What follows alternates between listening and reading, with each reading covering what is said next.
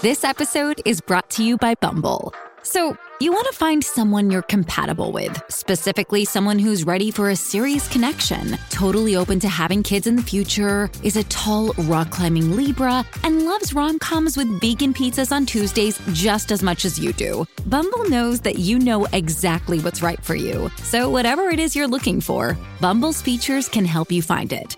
Date now on Bumble. I'm trying to elevate small talk to medium talk. No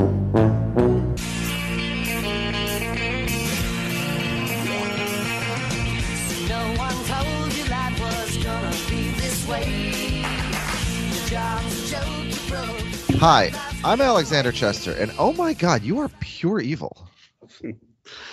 I'm Ovsinensky, and I only want to be with you. Uh, let me just grab my microphone and tell you I had sex today. Did you? No, I actually did not. Oh, yeah, me neither. Yeah. Way, way too early in the day for me to have had sex. yeah. Um. Anyways, welcome back to Pretty Good Friends, a friends podcast between pretty good friends, the last pretty good friends, uh, at least uh, for the next few months. We are here today to discuss season two, episode five, the one with five steaks and an eggplant, which originally aired on October 19th, 1995. And in the new year, we will be a new podcast, an, an old podcast, a return to the, the old podcast, a new return. We will be pretty, pretty, Pretty much the same good. as the old podcast.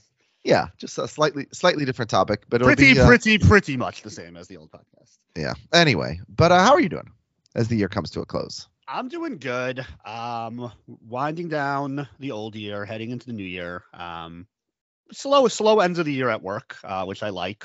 I like taking the foot off the pedal a little bit as we might, you know, ring in the new year. Hmm. Um, and I'm, you know, I'm excited to turn the page, uh, or at least push the pause button on Friends for a little bit and jump back into Curb starting next week. Um, we have some ideas of things we want to do to like kind of like whet our appetites, get back into the curb state of minds. Um, so I'm excited to uh, you know dip our toe back in the water starting next week, and um, you know we're still uh, very open and interested in hearing ideas from fans and listeners. If there's anything you want us to to do, I mean, I think we you know we have some thoughts like you know kind of like revisiting favorite characters, favorite episodes. Uh, nothing earth shattering there, but if there's uh, as I said, any anything that people think would be a good way to uh, get us all back into curb state. Um, we're we're down. We're open to it. Um, if somebody wants to make a trivia game for us, we will play it. Mm. Um, anything like that. Yeah. Yeah. I've been watching uh, Curb highlights again for the last week, and uh, that show is uh, pretty, pretty, pretty, pretty, pretty good. So Yeah. No, it's it's uh it's the best. Um, Yeah. I'm very I'm very excited for the final season. Um, whatever it is, I'm sure we're gonna love every second of it, even if the episode itself are are not necessarily always the best. Um, yeah, although I think the last couple seasons were were very strong returns to form after like you know really only like season nine probably was the one that we like we felt was you know a step down. Um because season seven was still very strong right? Season seven is the one where they go to new york right? No, season seven is Seinfeld reunion, isn't it? oh season, okay so season, season four eight, is New York. season four is new york Yeah, wh- when he's doing the producers. Oh, oh, well, he goes No. to New York twice. Sorry, sorry. yeah, Yeah, yeah, yeah, with like Yeah, the whole with yeah, the Bill. Buckner, yeah. yeah, yeah. Um, so I think that's season. Okay, so that's season eight. So that was a good season. yeah. And then so season nine, I think, is the only real, you know, down season um, overall. Um, the season ten with the with the Latte Larrys was great. Season eleven, I thought was a ton of fun. So you know, I'm hopeful, but uh, you know, we've we've certainly seen Curb. You know, sometimes it's not, you know, the later seasons is not as sharp as it was, uh, you know, in its in its glory days, but it's still Curb. I'll take any Curb.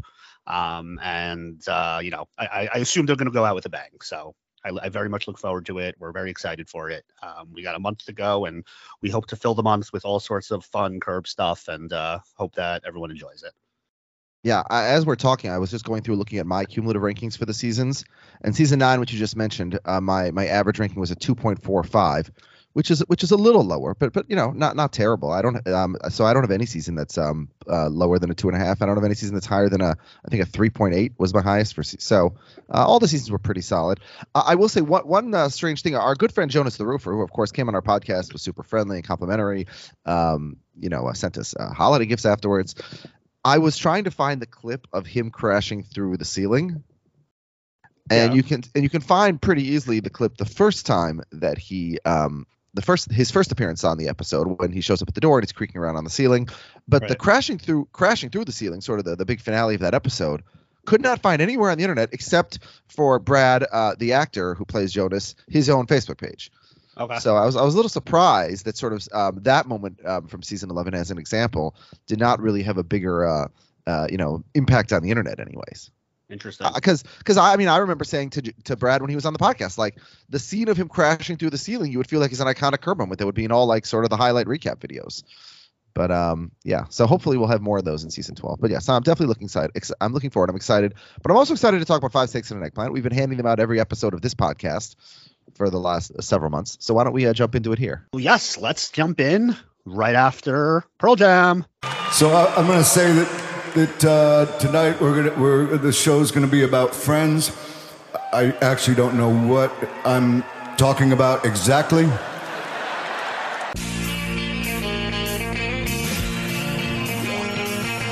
We start out um, here in Joey and Chandler's place, and they are watching Spanish midgets wrestle.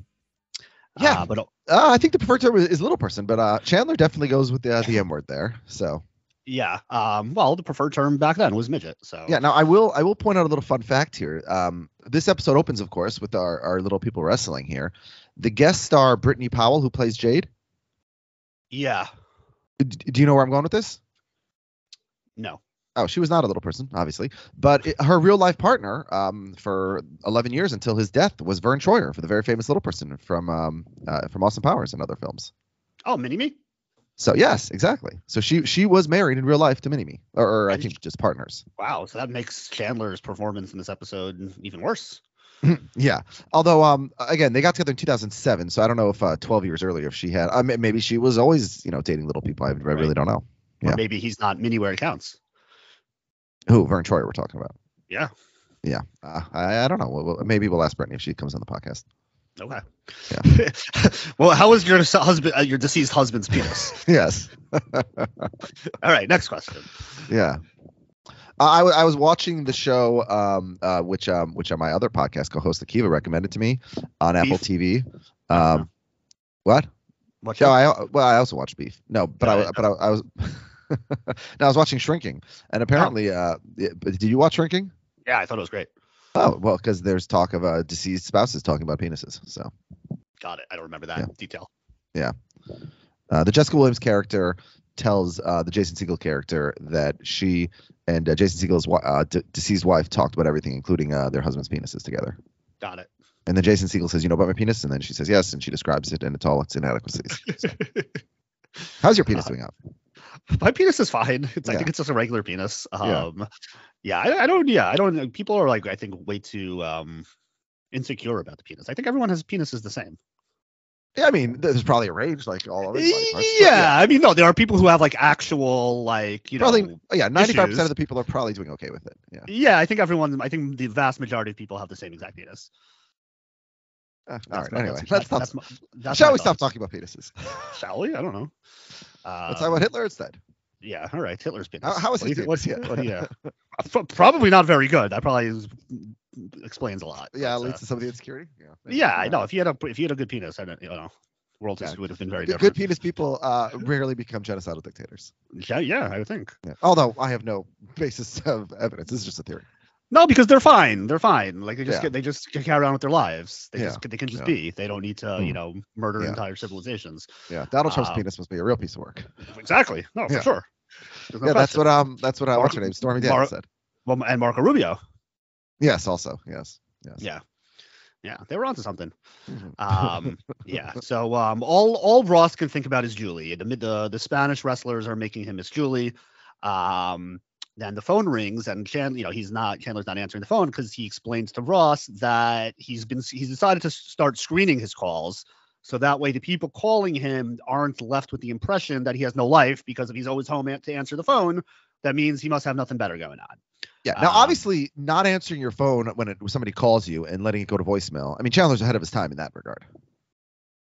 Um, yeah, yeah. I guess that's that's more of a modern uh, technique. Yeah.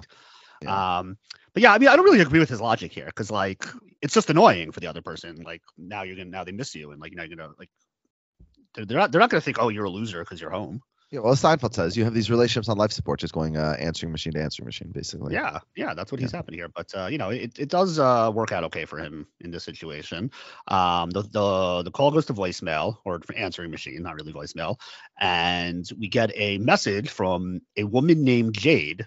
It's a very steamy message that she's leaving for a fellow named Bob, who presumably used to either live here or have this number, however that used to work and she explains that like you know i know it's, it's jade uh, we haven't uh, we haven't spoken in a few years um, but i've been really thinking about you um, you know i was even nervous to make this call so i got a little drunk and a little naked and it's at that moment that chandler picks up the phone and says bob here yes. and uh, so our episode plot is born. And we find out that not only is she a woman but she's a model Mm, of course. um, and Chandler decides to set up a date with her for the next day, pa- planning to pose as Bob.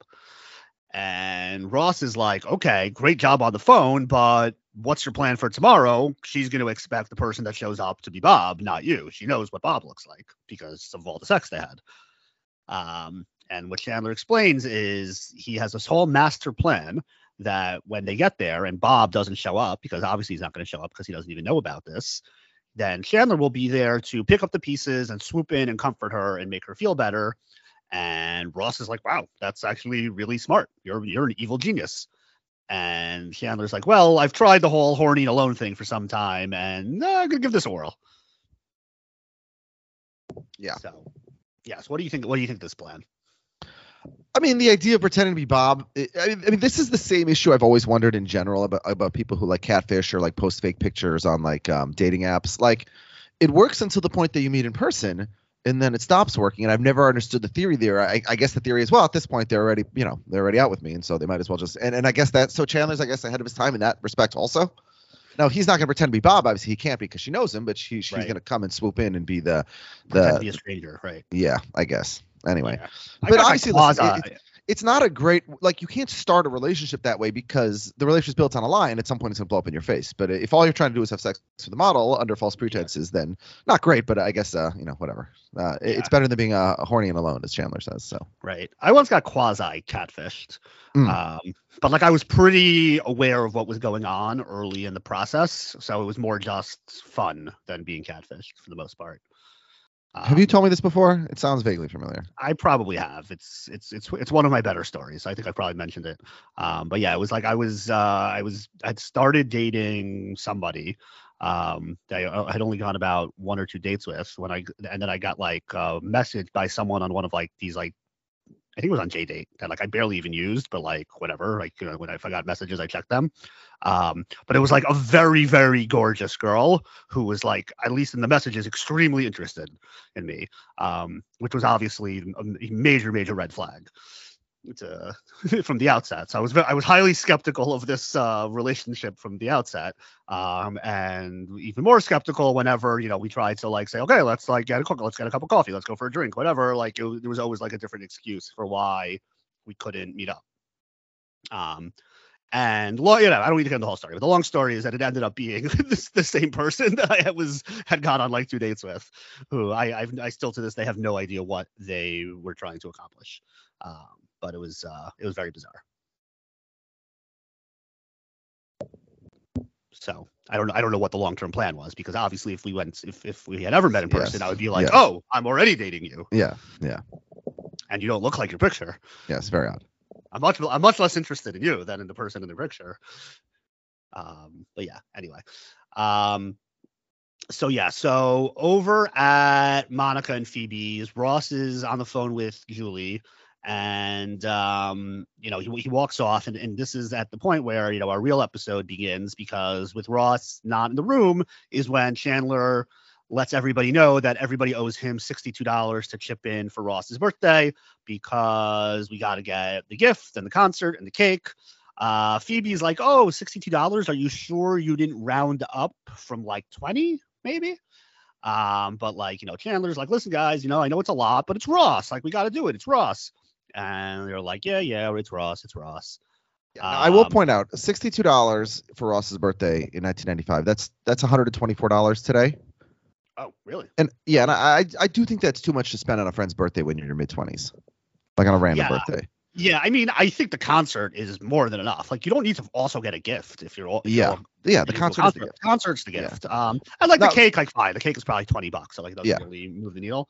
Now, now that having been said, Rachel complaining about sixty-two dollars being like an insanely high amount. She's always going to Bloomingdale's, Yeah, and you know, I'm guessing she spends sixty-two dollars on occasion there.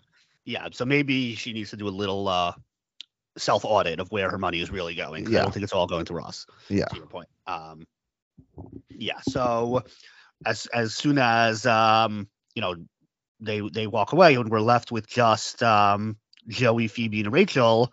Um, you know, and they start to complain just among the three of them that like you know it kind of feels like they don't realize that we don't have as much money as them and that you know we're constantly being asked to lay out money for things we can't afford.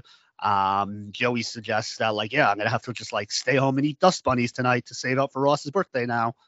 Um so they're very frustrated with um you know the the financial gap between these the two pairs here. Not the two pairs the two sets of three Yeah. um, yeah, and this like you know this this this conversation really taps into you know what I think what was at the time was kind of this very kind of groundbreaking TV um, topic, and you know I think certainly continues in, to be a you know a, a heavy dynamic in many friends groups. Um, I certainly know that it was it was definitely a factor at times in in various relationships that I've been part of, where you know there's always you know different economic dynamics among different groups. And um, you know once once you get to a certain age there's always the people that want to just be like oh we're, we're eight people we're going out to split the bill. And some people always feel like well you know everyone should just pay what they eat. And it's uh it could definitely Well, lead to okay, so I. I, I wanted to ask you about this because the thing that annoyed me the very first time I saw this episode, you know, twenty something years ago, and every time I saw it thereafter for nearly three decades, is me and my friends never did this, especially when we were younger. Like, okay, now in our 40s, you go out with another couple, maybe just chop it equally. But like in high school and in college, and definitely through my 20s and maybe even my early 30s, like we would never do this. Everyone would go through the bill and you would chip in based on what you ordered. Like, okay, I you ordered oh 27 and you owe 14. Like, was was that not standard when you were like you know younger, pre-married? Um, yeah, I, I think that was the, the norm, and then I think we just Yeah. eventually got to a place. I think probably not as late as forty for me. It was probably earlier where we just would just split the bill, but um, Yeah, but also it was generally relatively even. Like if you were if if you, if you had itemized, it would probably come out roughly the same. It just like wasn't worth like the you know breach in social etiquette to you know to do that. Um, But I'm saying it was- wasn't even a breach of social. Like the breach of social etiquette would have been to divide it equally when one guy got a slice of pizza and another guy got a steak. yeah yeah. Um, Phoebe At, at definitely should least not be again, playing the at, same at- at the stage in life that they're at, anyway. Yeah, no, I I, agree. Um, th- that was definitely more the norm when I was 25. That like, right, everyone would go out, and at the end, everyone would have to figure out what you know, what did you eat, how much, and add the tip and add the tax. And, Yeah. Um, yeah, then you do the fun thing where you would tell the waiter that you want to split it on like 11 credit cards. They Yeah. love that. Um, of course, now it's super easy because everyone just has like Venmo or whatever, except for me. Yeah. Um, so you know, one person just pays and you, you know settle up later. Yeah.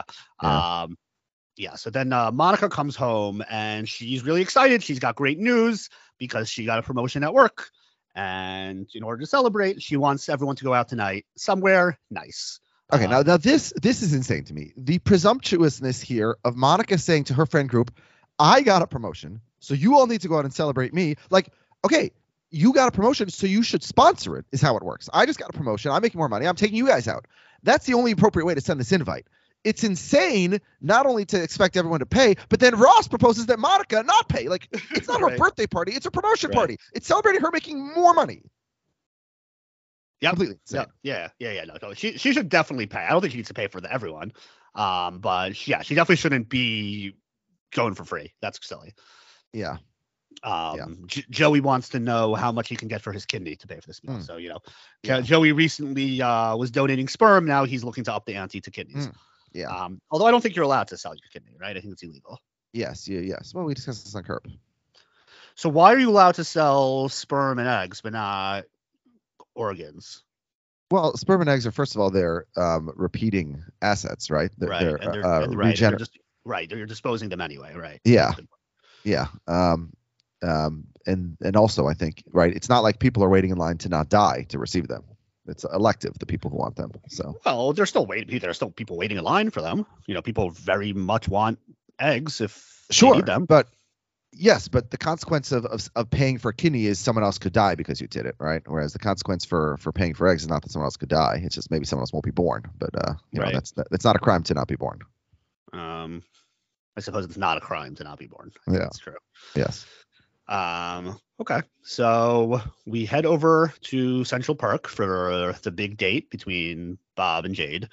And Ross is like trying to like talk Chandler out of it. He's like, you know, this is, you know, you, you might be interfering with, you know, the universe here. Maybe Bob and Jade are supposed to be together. Um, and Chandler's like, look, I don't know about Bob. I, I only care about me. I like me. And, you know, for all we know, Bob is horrible. And what we do know is that I've tried conventional methods and they don't work. So we're, we're going to try this. Yeah.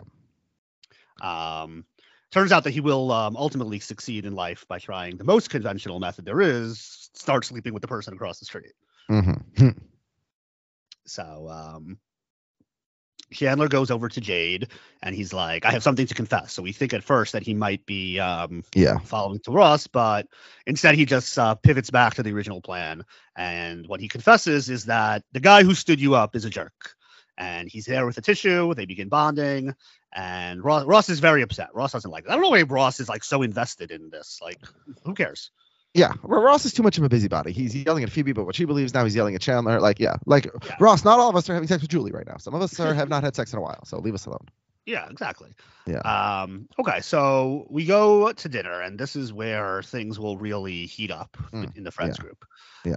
Um, so Ro- Ross is trying to do this toast that Monica keeps uh, interrupting in order to add more accolades for herself.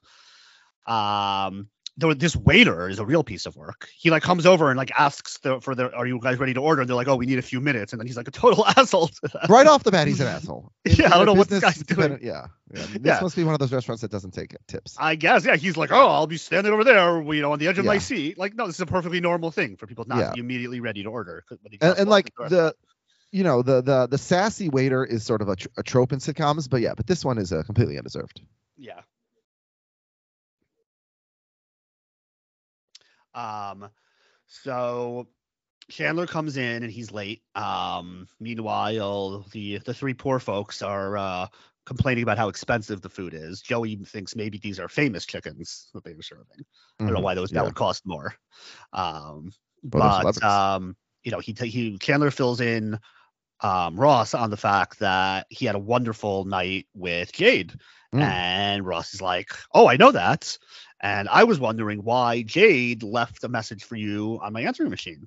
And Chandler is like, "Well, I couldn't give her Bob my number because she thinks my number is Bob's number, so I have to give her your number." yeah Um, which yeah, that's really that's uh, that tracks. Well, which is one of the reasons don't lie to start a relationship it's gonna get complicated yeah, right. Already now you need to have her call you on Ross's Yeah. phone for the rest of your life. Yeah. Um, I guess could- he could eventually change his number if he really needed to. yeah Um, but then and then but then she would have no way to call Bob anymore. So the waiter comes back to take the orders, and Monica, Ross, and Chandler are or ordering expensive stuff, prawns, fish, steak, whatever. And um, Phoebe, Rachel, and Joey. Joey gets like a you know a mini pizza. Rachel gets a side salad, and Phoebe gets just the uh, cucumber soup. yes And when the bill comes, Ross tries to split it up, and it's 28 each. And then, as you said, when they uh, omit Monica from the bill, it, it climbs by another six bucks. And this is where Phoebe's like, "Okay, no, I am not paying $34 for cucumber soup. Um, that wasn't even good." And it's like, you know, the three of us barely ate anything. This doesn't make any sense. This isn't fair. And Ross is like, "Okay, fine, no problem. Like everyone should just pay for what they ate."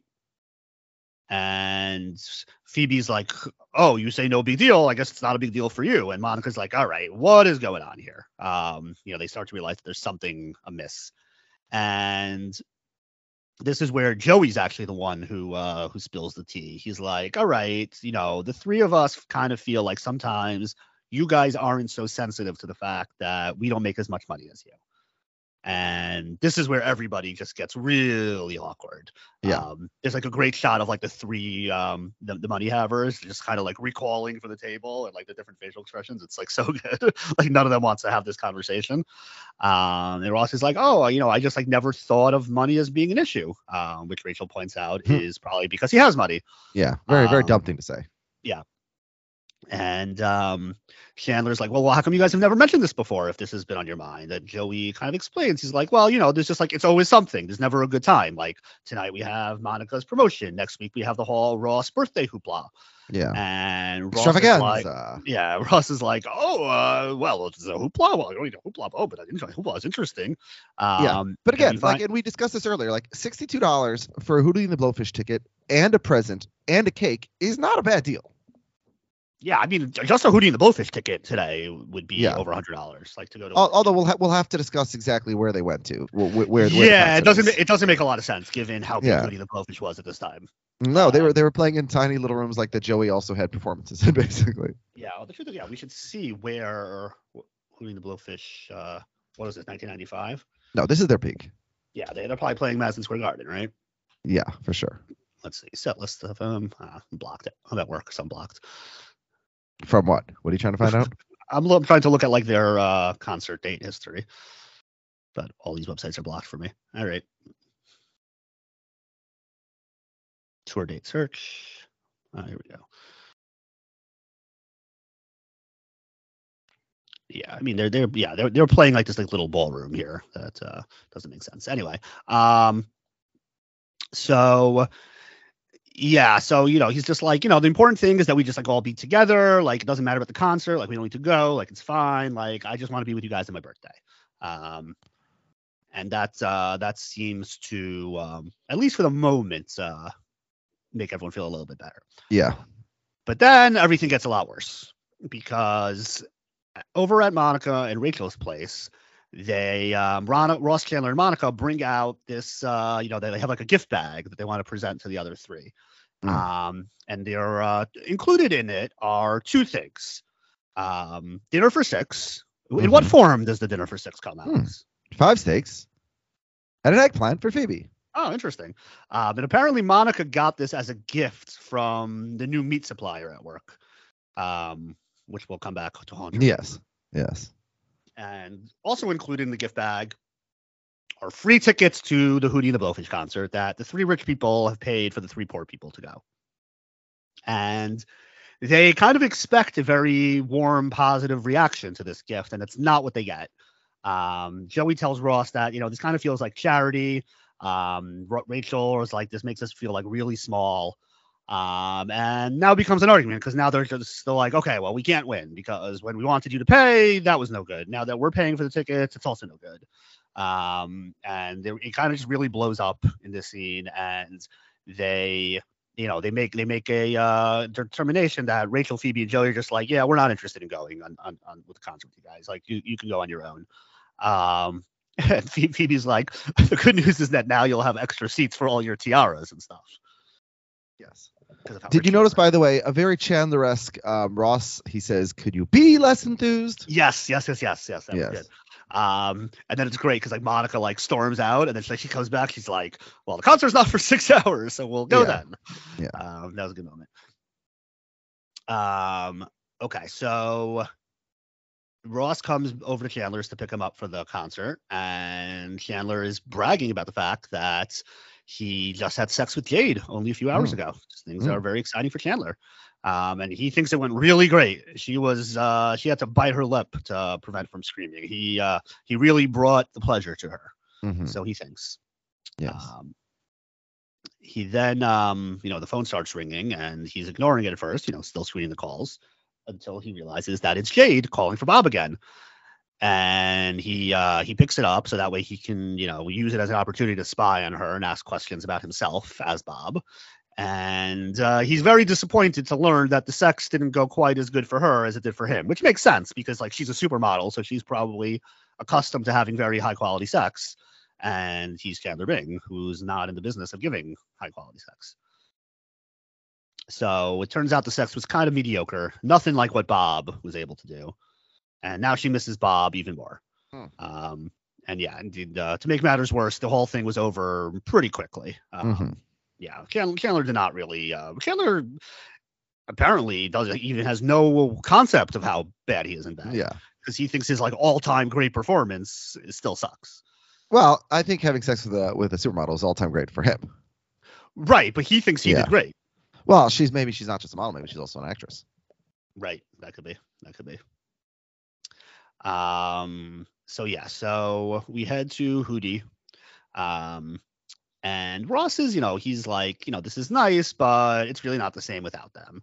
And you know, as the concert's about to begin, like they're all like, oh, you know what, like we should just go. Like this isn't gonna be fun. We're not gonna enjoy ourselves. But then the lights go down, the music starts, and they're like, well, you know, we're here. We paid for the tickets. We paid for their Mm. tickets. We Yeah. may as well stay for a song. Yeah. Um, which of course then turns into they stay for the whole concert, which of course is what they should do. There's no reason they should leave the concert at this point. It's Yeah.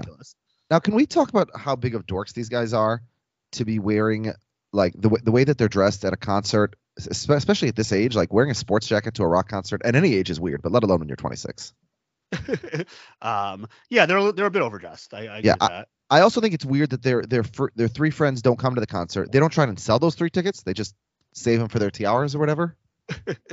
Um, yeah, I guess. Yeah, that doesn't Um, make sense to me. Yeah. Yeah, so it, it looks like in uh in this time period, so yeah, they did they played at Madison Square Garden. They also played at Jones Beach, which is a little bit smaller than Madison Square Garden. Um but yeah, they they they probably were not playing too often in the type of venue that we see depicted here at this stage. hmm Let's see, 96. Let's see if 95. Um Oh, they played at the Pine Knob Music Theater. You know, they, they did play some theaters, so I guess it's possible. Uh, but they're also playing big stuff, so I don't know. You know, sometimes uh, even big bands will play a small venue for like a you know special show or whatever. I once saw Counting Crows, um, in like uh, there was like 200 people there, and this was like in 2006. So they were you know big enough to play real arenas, but they you know they did you know they did a small show, so it happens. Um, okay, my biggest problem though with this episode has to do with this fellow Stevie Fisher.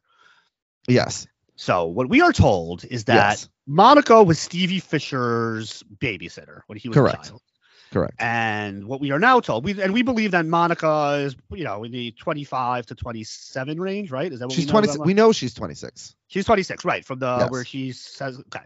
So we're expected to believe that Stevie Fisher, who clearly is much younger than her, right? Because he was, he, she well, was he, he was he was eight years old when when she babysat for him. right? And so presumably she was at least 14 at the time, right? Well, she fooled around with. He asks if she fooled around with his dad, and No, Rachel Ru- the Rachel confirms that yeah. she did fool around with his dad, which means at a she should be 18, right? yeah, but no, she probably wasn't. But bare minimum 16. Okay, let's say she's 16. Okay, so yeah, so so he so he's eight years younger than Monica. Correct. 20. So she's an 18 year old. Uh, he's an 18 year old lawyer right now. He, He's an 18 year old lawyer who's who is not, not only is he a lawyer, like he's a, established enough as a lawyer that he's like he's the connect to the band, like Yes. the client. correct. Yeah. Makes sense. Uh, this whole thing is crazy. Um, so yeah, the episode is no good because of this, in my opinion. Yeah. Um, It, it's impossible. Yeah. yeah. So the you know the concert ends. We head back to Central Perk, and um, Rachel's wants to know how the, the night went. And yeah, like it sucked. You know, it kind of sucked. We didn't really have such a good time. Um, we did run into Stevie Fisher. Um, and yeah, you know, they were um, you know, Joey's like saying, Yeah, you know, we we realized that like we were kind of being stupid. We let the whole money thing come in between us. We shouldn't have done that.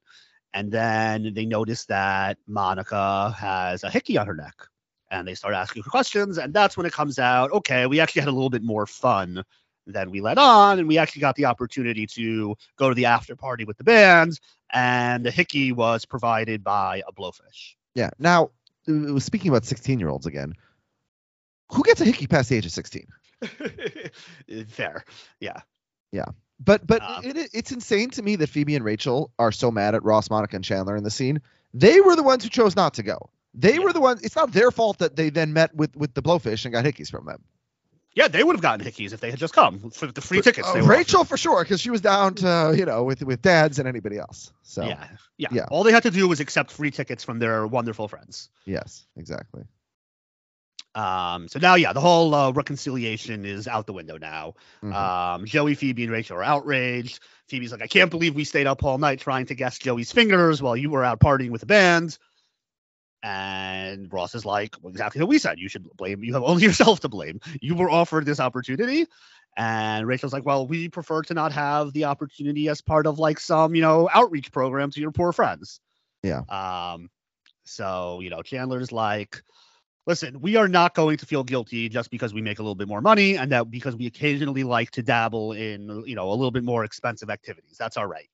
Yeah. Now the way they say this is not great, but yeah, yeah. yeah. Joey's like, oh, like you feel like you're holding us back, and Chandler's Yeah. like, yes, no. Uh, see, he quickly realizes yes was not the good answer. Yeah. Um, but um, things take a turn, I guess, you know, for Monica for the worse, but for like the friend's spirit for the better.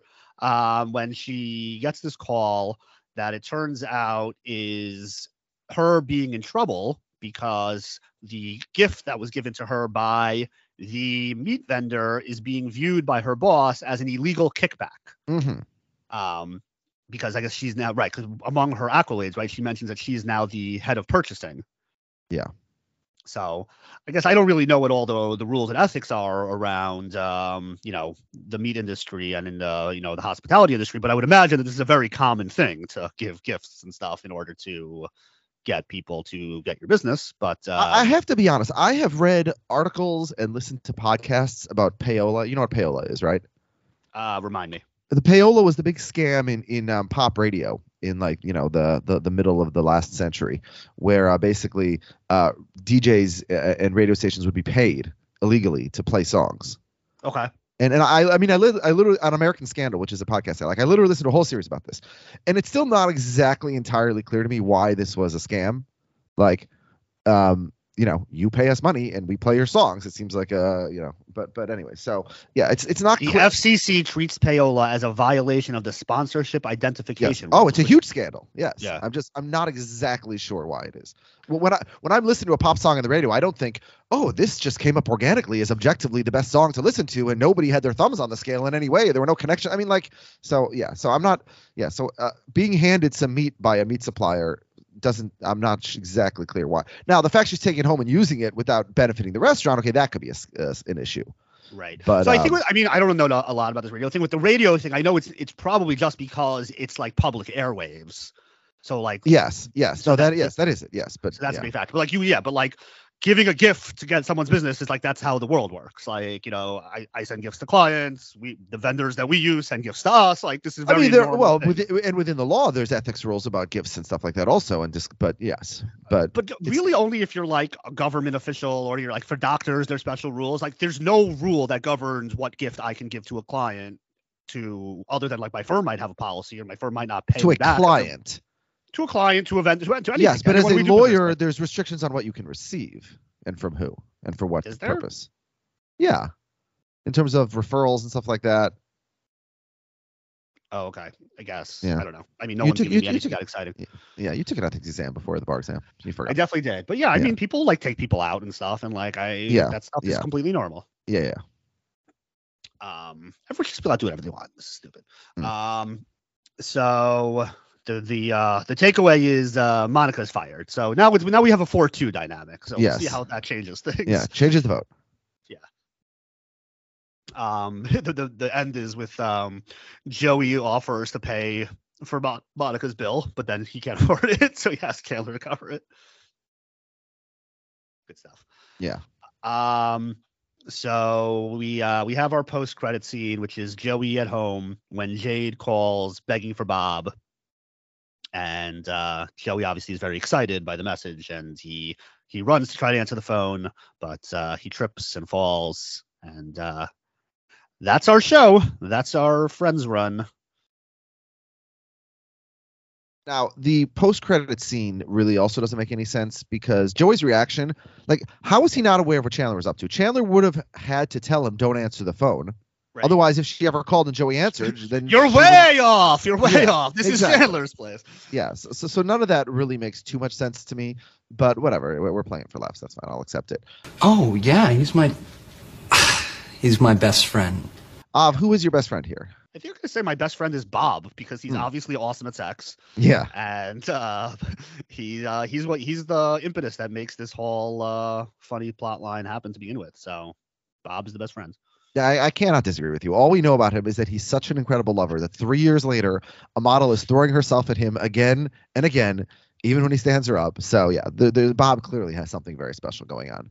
On the on the other hand, You're a fucking asshole. That's what you are. who is the asshole? Um, it's a good question. I didn't have a clear asshole. I mean, I, I kind of think the three the three poor people are, are the assholes collectively. Hmm. Showing your Um, bias. Yeah. Classic yeah, rich mean- guy move. Yeah, no, I mean poor people are assholes. If they weren't assholes, why would they be poor? Of course, yes. Income is uh, and wealth is completely tied Why- to merit. Why would God then make them poor if they Uh, were agreed. deserving of wealth? Yep, that's of course. Um, does any of the three of them stand out? I guess I'll say Monica is the asshole because uh, She wants everyone else to throw her a party. She, she yeah, she wants everyone to party. She uh, she Yeah. steals the uh, she steals the meat. Um, yeah, let's give it to Monica. Why not?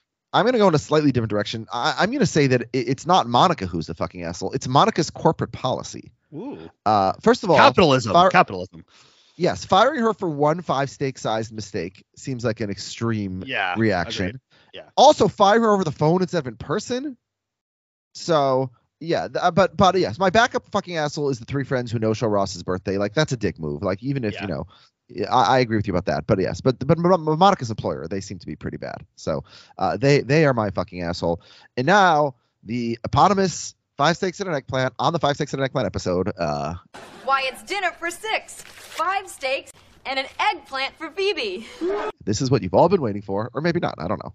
Yeah. Um, So I'm gonna give uh I'm gonna give one steak each to Chandler, Joey, Ross, Rachel, and Monica, and an eggplant to Phoebe. Oh, what a dork. Okay. Um, okay, so I, I'm gonna say Phoebe, Joey, and Rachel chose to stay home, chose to not do anything. And so guess what? They don't get anything. Okay. Yep. They get nothing from me. Ross, it's his birthday. Happy birthday, Ross. I'll give you a steak for that. Um, unfortunately, your girlfriend is out of town for your birthday. Uh, three of your friends don't show up, so not the greatest birthday, but you know, at least you can have a steak. So, um, Chandler, on the other hand, he gets to have sex, so I'm gonna give him a steak for that.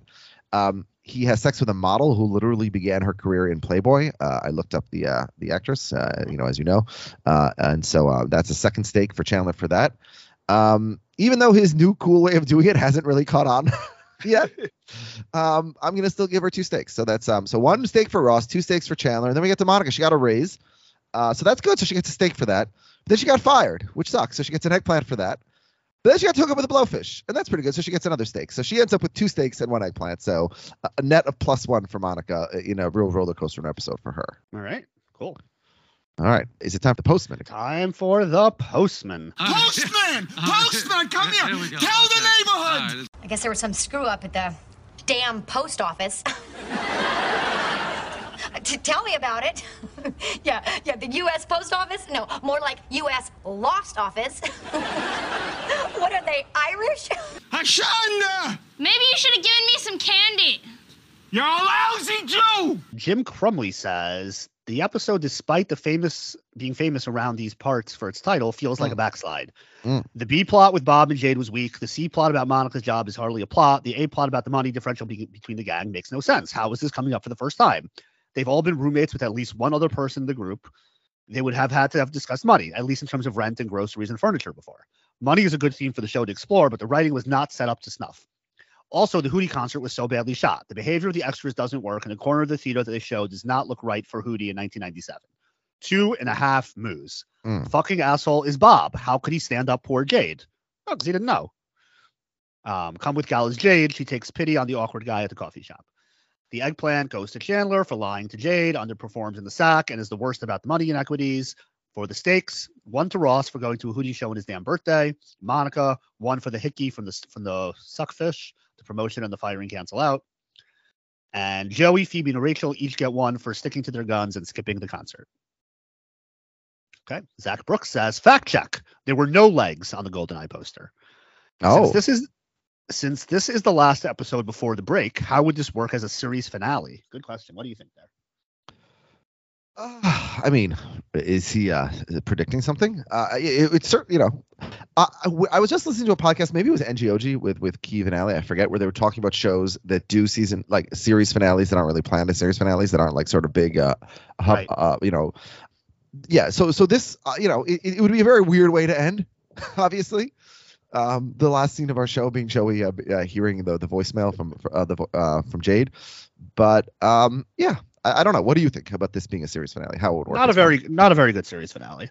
Mhm. Um, I mean, I guess it has a little bit of like the very special feeling to it, right? Because like they talk about serious stuff, but Yeah. yeah, no, it's uh, it, it wouldn't be a very good series. No, if they knew that the best podcast about their TV show was based all around five steaks, and an eggplant, then of course, in that respect, it would be a great series finale. Yes. Yeah. Um. Okay. and of course, uses- when you came up with your fakakta five steaks, and an eggplant months ago, it was because you knew I knew this the very final episode we'd be doing in 2023 would be five steaks, and an eggplant. So great timing by you and me. Of course, I do. Of course, yes. all, Um, all planned. Yeah, so Zach gives out his steaks as such. He just says one steak to Joey for putting mustard on his pretzel, one steak to the snarky waiter who was on the edge of his seat, one steak to the five steaks clip that I've heard so many times in the pod. It hit differently on 1X. Um, another steak goes to Bob for his ability at sex, and steak number five goes to the blowfish for his hickey ability. And the eggplant to Ross for ordering the same thing as someone else at the table. Um, yeah, they both get the prawns. Uh, bonus eggplant to the poor trio for not clarifying how the bill was getting split ahead of time. And if it was split evenly, they should have ordered more out of value. Three and a half moos. Hmm.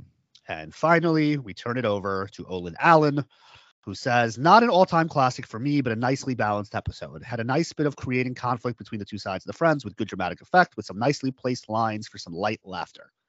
Balanced out well with the more conventional sitcom situation of the misdial hookup date. I think it must have been a season two soundtrack of Friends I got as one of my first albums. Hootie and the Blowfish were definitely on it. Only I've only ever heard of them through Friends. Oh, wow, stakes. that's shocking to me. Only want to be with you. I only want to be with you. Um, one steak for each of Phoebe, Rachel, and Joey for rightly standing up to their ignorant, richer buddies.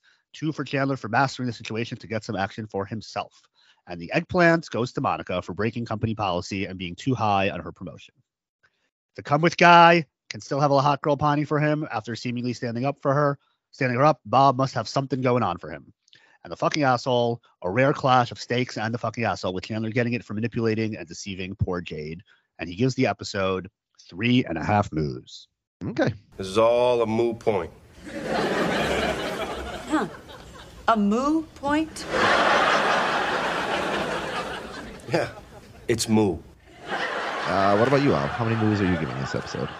Let's see. I think I'm going to say this episode was a 3.1 moo episode. Um, I definitely expected it to be better than it was, given that like I, I do really think it's like a very iconic episode, very memorable um, for its subject matter. But I kind of agree with the the consensus from from the listeners that um, it doesn't quite work as well as it, it I had it in my head. Um, honestly, I kind of think the Jade Bob stuff is better than the the money stuff.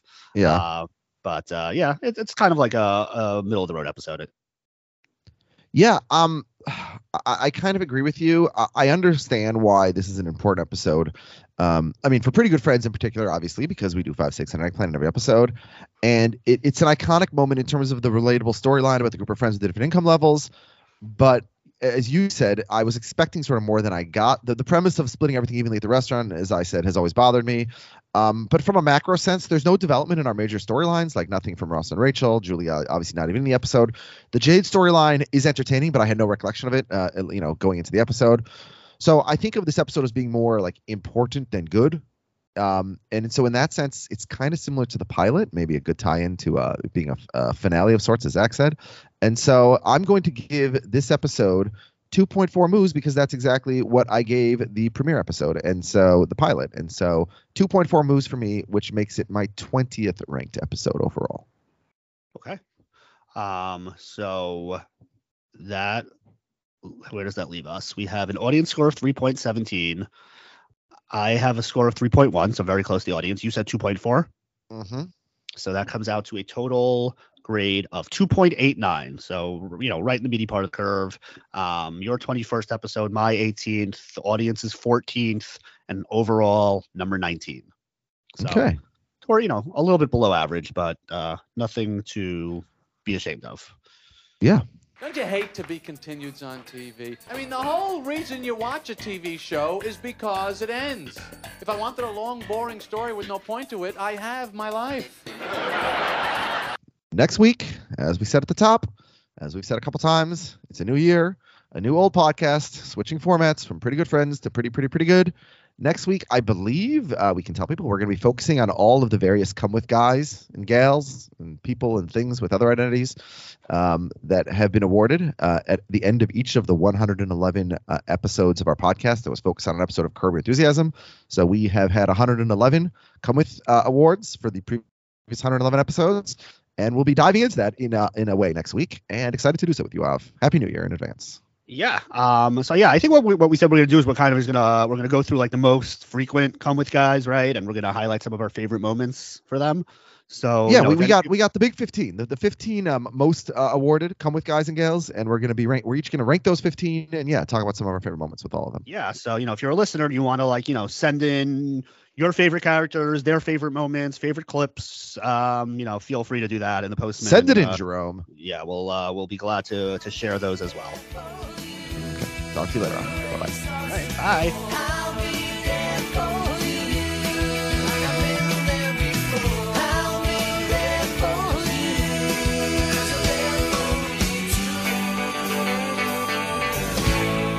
middle life juice.